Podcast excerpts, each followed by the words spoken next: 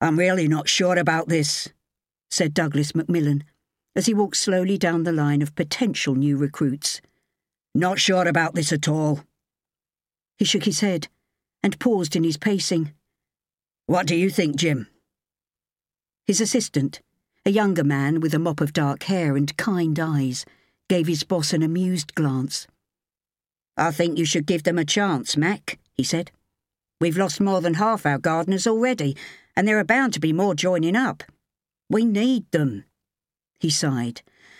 We had this conversation when we put the ad in the Times, Mac. You agreed.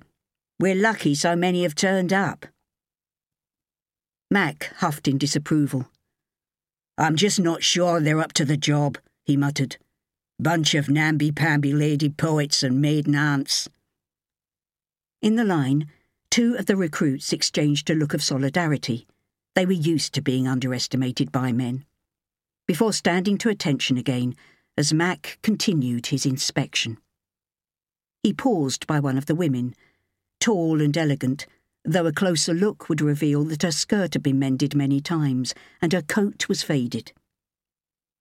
What's your name? he barked. The woman winced just a little at his sharp tone, then straightened up and looked him straight in the eye. Louisa Taylor, she said. And you want to be a horticulturalist, do you? Fancy yourself as a gardener?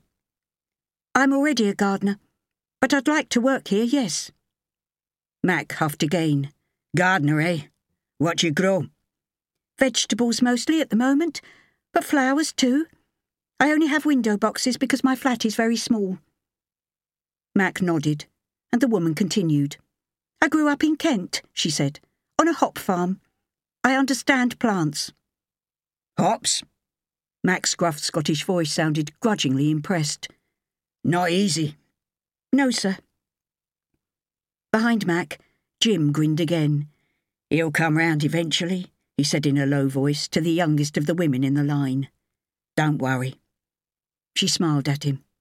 Promise, she said quietly. Promise. A kerfuffle at the other end of the line made them both look up. A dishevelled young man joined the group.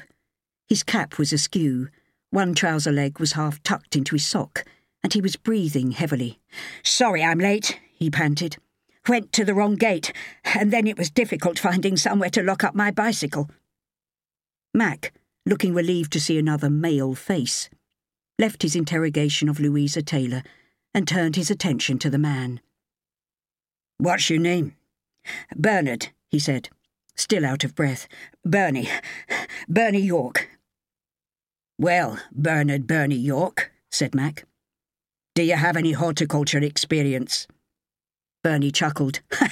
Good heavens, no, he said. None whatsoever. But I'm a fast learner, and I'm not frightened of hard work. Good, said Mac. You're in. Go and give Jim your details.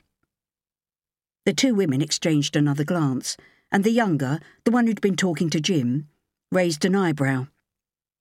Should have said your name was Louis, not Louisa, she said quietly. Louisa stifled a laugh. She liked this rather wild looking girl beside her already, and hoped they'd both be chosen to work at Kew.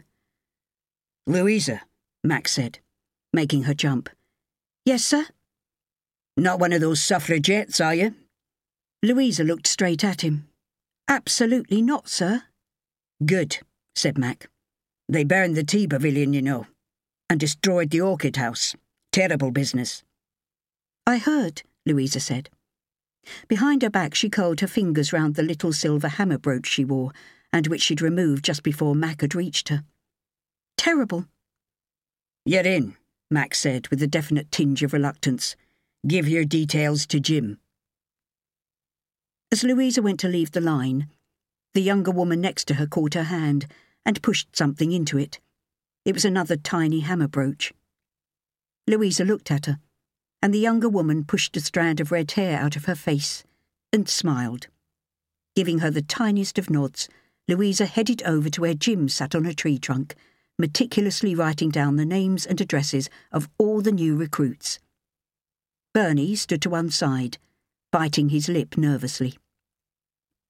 While she waited her turn to give Jim her information, she watched Mac interrogate the other women.